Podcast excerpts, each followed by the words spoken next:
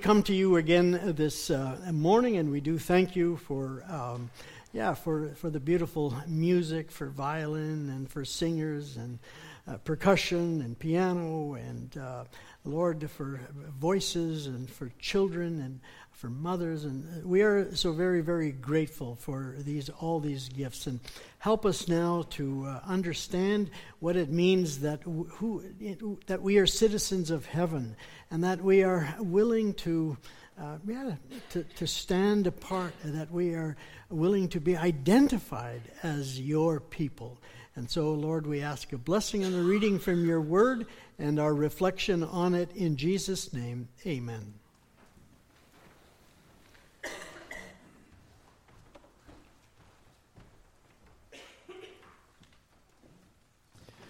Philippians three, verses fifteen through to twenty-one.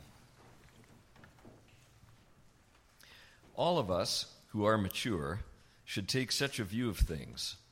And if on some point you think differently, that too God will make clear to you. Only let us live up to what we have already attained. Join with others in following my example, brothers, and take note of those who live according to the pattern we gave you.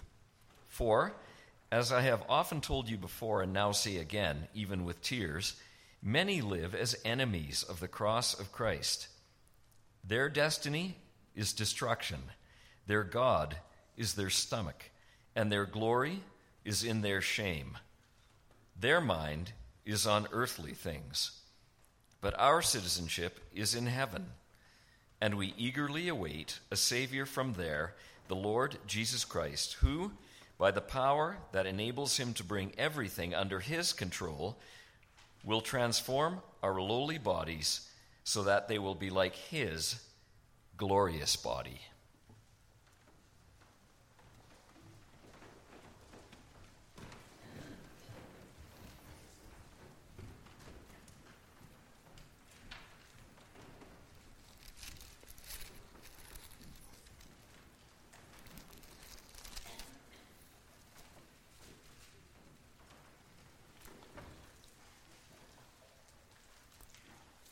Brothers and sisters in the Lord Jesus Christ, you can probably spot a Hutterite person a mile away. They have a very distinctive uh, dress. You can even tell if he's married or not. If he has a beard, he is married. If he's not, then he is still uh, single. And so they they they don't drive cars. They only drive pickup trucks or trucks. And, and so you can spot a Hutterite person a mile away. When we lived in Ontario, we lived in an area where there were a lot of Old Order Mennonites, and so we would often see the, the black buggies going down the road. You could tell a um, an Old Order Mennonite farm because you would look down the laneway and there were no telephone poles, there was no electricity coming down, so they they remained distinct. In their worship, they still used the old language. So um, there's a, a group of people, and you you see that also with some of the the Muslims. Um, they wear they wear the, the burqas, they wear the hijab, and um, even though uh, and, and Sikhs, they wear the turban. Even though I may disagree with that, look, if you're in Canada, you should become a Canadian. Yet deep down, I do have a respect for the fact that they are willing to stand up and ind- and indicate that they belong to another community, and that belonging to that community is important to them, whether I agree or disagree with them. Many years ago, I was um, just five years old, my parents decided that they were going to immigrate from the Netherlands into into um, Canada. And so I remember that I stood out in in Canadian society. I still wore wooden shoes. I uh, I had uh, woolen woolen uh, shorts, uh, uh, woolen uh, undershirts. Um, when we ate uh, supper, we would take our potatoes and, and our and whatever vegetable and, and mash them all up, and that would be our supper. We'd have a small little t- piece of meat. There were so there was part of the culture. It, I, I I identified as as a person that was not Canadian.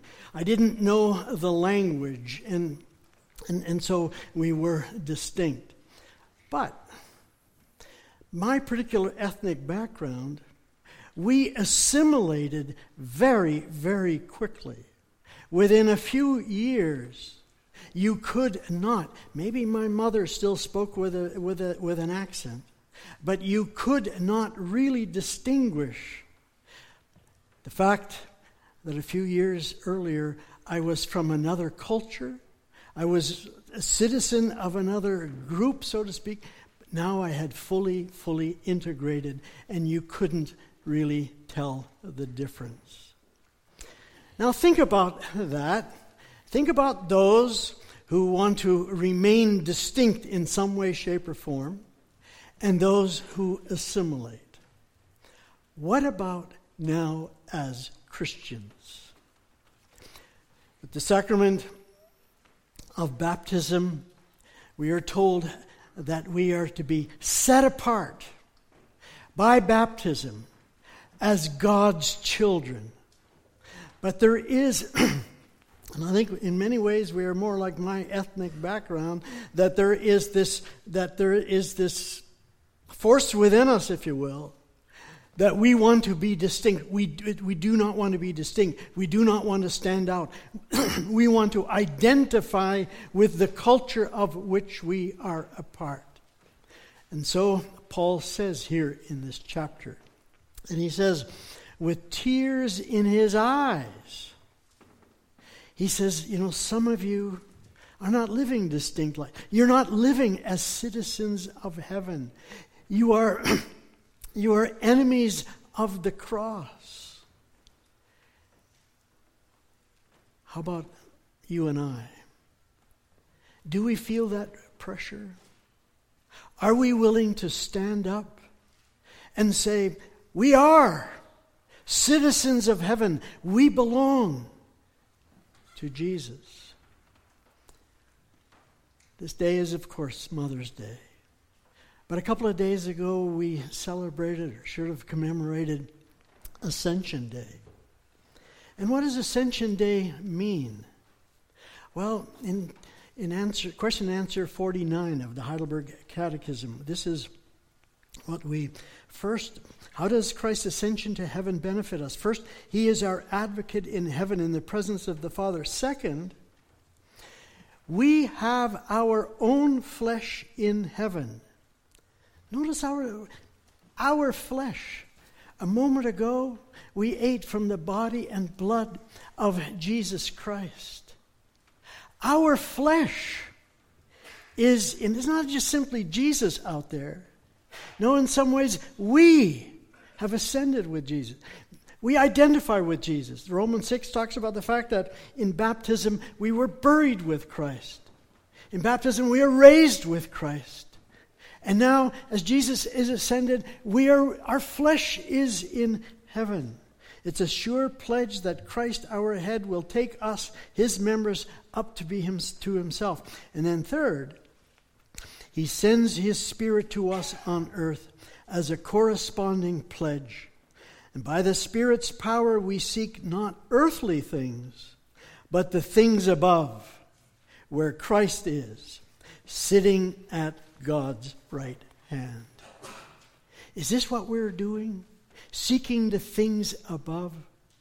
How are we distinct? How are we living as citizens of heaven? Should we introduce a kind of a particular hairstyle? Should we introduce a particular style of clothing? Or what should we do in terms of indicating that we belong to heaven? We identify with heaven. Well, let's take a little deeper look at this particular passage. When Paul was writing to the Philippians, they really understood what he was talking about. You see, Philippi was a colony of Rome, even though it was in Macedonia. If you would hop in the car in Rome, it would take you about twenty hours to get to Philippi. It was quite a ways away. But yet, Philippi was very proud that it was a Roman colony. And so even though in, in Macedonia there was a certain culture, let's say, and and, and you, you rooted for certain teams, uh, uh, but the Philippians, they would root for the Romans because we are Romans and nobody's going to tell us any different. And so here Paul is writing to the the, the, the church at Philippi. Paul at this time was um, in prison. We don't know. I don't think he was in a cell, but he was um, he was restricted. And of course, in those days, you weren't um, you, you weren't fed three square meals a day. And so the Philippian church, they they sent Epaphroditus to um, to give him uh, yeah a care package. They sent him with a care package. They they they loved Paul. They were caring for Paul, and so. This letter that Paul wrote here was really a kind of a thank you note, and so it's um, yeah, it, it's it's a very warm letter. But there were elements here that that that concerned him, and as we mentioned already, that brought tears to his eyes. And so he says in verse two, we didn't uh, we didn't read that there, but you know it begins in chapter three. For, uh, further, my brothers and sisters, rejoice in the Lord. It's no trouble for me to write the same thing to you again and again. It is a safeguard for you. And then, he, but then he says, watch out for those dogs, those evildoers, those mutilators of the flesh. And so, who who are these people? He is concerned that they that these people have have too much of an influence. Well, there's two possibilities of who he is referring to, because in, then in verse eighteen, he he talks about, um, I told you and now tell you again, even with tears, many live as enemies of the cross of Christ. So who are these people? Well, there's two possibilities. One could be the Judaizers. That is, people who who, who they may even believe in Jesus, but they would say that if you believe in Jesus, then you have to do certain things. You have to you have to be circumcised. You have to bring your children for circumcision, and you have to follow the certain certain of the Sabbaths and certain festivals, and you have to do all of these things. Then the Lord is going to look at you and say, "Ah, okay, you've lived a pretty good life, and so therefore you can be saved." And you see, Paul is, is is vehemently opposed to that way of thinking. Because then, in effect, you are an enemy of the cross. How are you an enemy of, of the cross? Because you really do not need the cross. All you have to do is, is do your best. All you have to do is, is follow the prescribed order. You know, if I look at my life, there was probably a time, if you asked me why I was a Christian, or how do I show that I am a Christian, well, I don't do certain things on Sunday. I, I, I, I don't swear. I, you know, I live, I live a pretty decent life. But really, I'm missing out. Am I, was I looking at the cross, was, was the cross of Christ, His sacrifice, His love, His compassion, was that shaping my life? That, that, did that define who I was? You see, and so, therefore, Paul says, watch out. Watch out for those dogs. Watch out for those those, those teachers who are, who are teaching these things that as that as long as you do good things, and then in the end God's going to come and say, oh, "Okay, you're now now you're saved." No, we are to be living out of Jesus. But now, who else could these be? These these people that whose God was the stomach and and and well, it could also be in in the sense the. opposite of the Judaizers. We call them the Libertines. These are these are, are people um, who, yeah, the, the, the body was going to be destroyed anyway, so whatever you did in your body, whatever sexual immorality, whatever, it, really that didn't matter as long as as long as you believed. And so Paul is saying, look, There are those who say anything, that their glory is in their shame.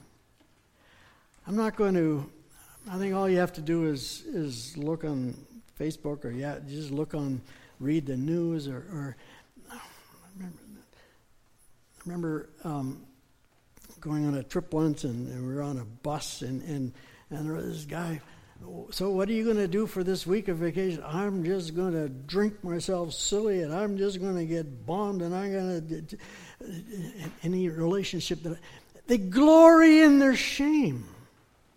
This is this is the way that, that, that many people live, and, and Paul says, you know, I say this with tears in my eyes. And so I hope and pray that, that you know some of those tears, that I know some of these.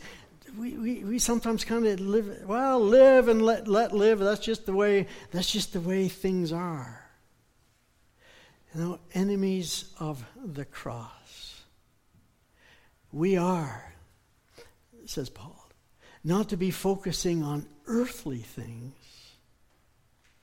but the fact is that we are citizens of heaven because of what Jesus Christ has done, because he has embraced us, because we identify with him. We are in Jesus Christ. So what does it mean then that we that we are to be citizens of heaven? Well, first of all, of course, it is that we embrace the cross. What is the cross of Jesus? Well, of course, that's the place where he died, where he sacrificed. That's where we see the the, the ultimate love of God the Father as as for our salvation. Romans talks about the fact that we are to, to offer ourselves as living sacrifices. We embrace the cross. You know, that can be shown in, in many, many different ways. I remember uh, a man whose wife had, had Alzheimer's, and he would visit her and stay with her um, for hours every day. And somebody somebody said to him, "Why, she doesn't even recognize you anymore. Why do you why do you even even bother?" And he says, "She may not know me, but I know her." And so that's just an exa- a small example of someone who embraces the cross way of life, so to speak. I think of families who who have children with with certain handicaps, and with their patience and with their love. And again, they and they're able to talk about the fact that they they learn so much. And, and so you embrace you embrace the cross.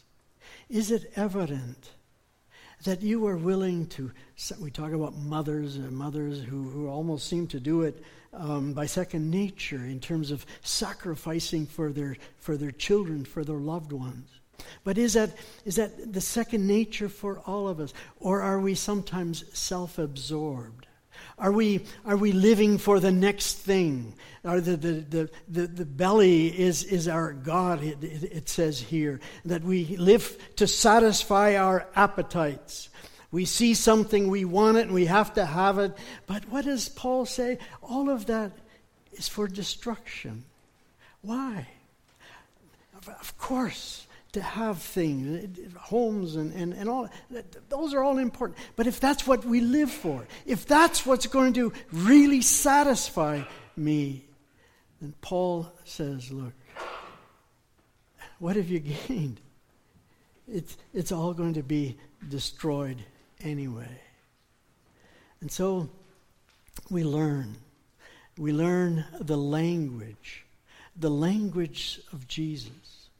You know, you can you can identify somebody from another culture often by maybe the accent or maybe the language that that they, they speak. What is the language? And I'm not only saying that that we should not we should not swear and we shouldn't do that, but but do we have the the, the language of compassion, of kindness, of love.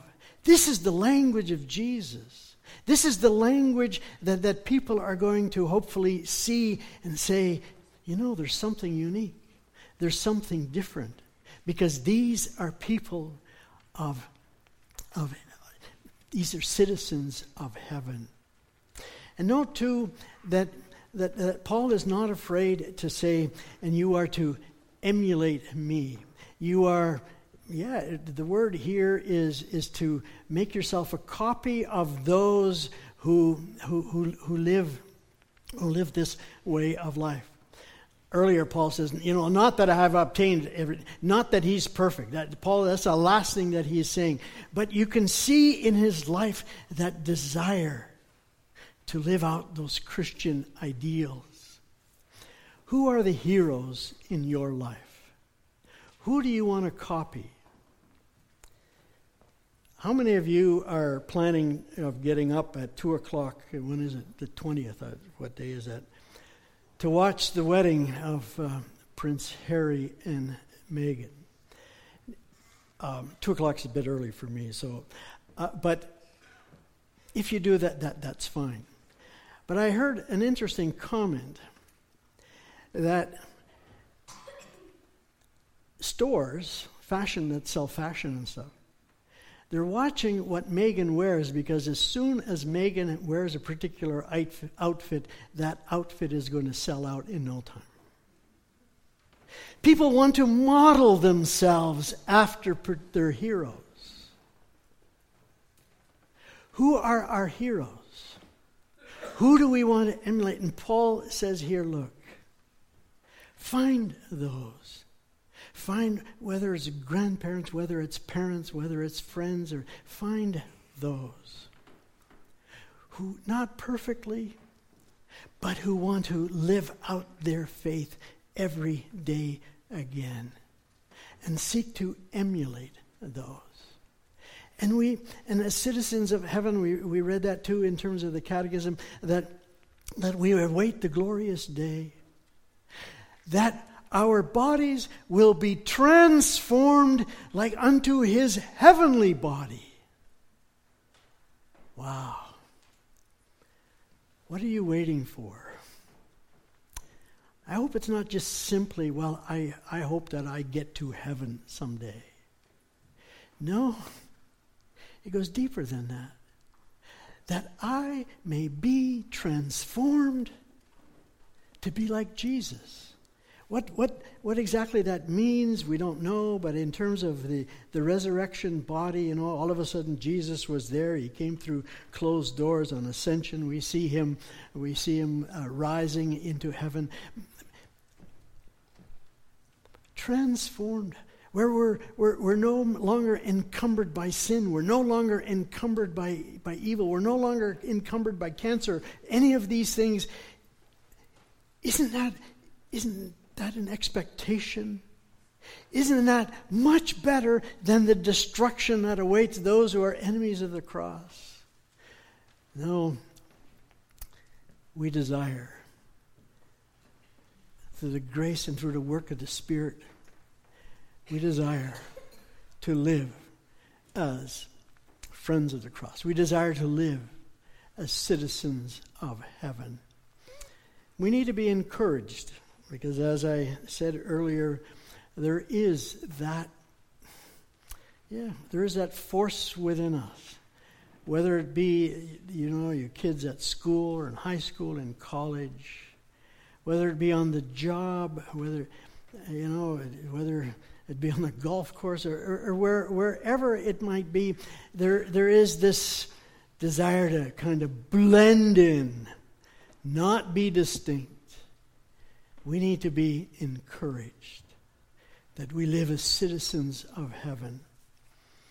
Yesterday morning we met as the Renewal Lab team, and we talked a lot about something that I think Bethel Church is going to hear much more about, um, house churches or small groups or, or cell groups or whatever whatever name you want to you, uh, put to that. But but just that we gather together. We need each other. We need to encourage one another. We need to pray for one another, that we may live as citizens of, of, of heaven. And then, by the grace of God, that others may see the emptiness of this way of life that, that, that, that's defined as the enemy of the cross. That they may see that emptiness and may see the fullness and may see the glorious expectation awaiting us as our bodies will be transformed into the likeness of Jesus. And I pray that that may be something that we that we want to embrace, because we live in a society that is, if I may put it that way, less and less Christian. It is more and more not wanting anything to do with the cross. And we as a minority, we do have an opportunity to let our lights shine, to show that we are resident aliens. We do reside here in this country. And we do, and we are... We can be very thankful for the freedoms and, and for, for the fact that we live in Canada, but we are still resident aliens. We still don't really belong, because our flesh is in heaven. We belong to the family of God. So may it be evident that each day we live as citizens of heaven. Amen.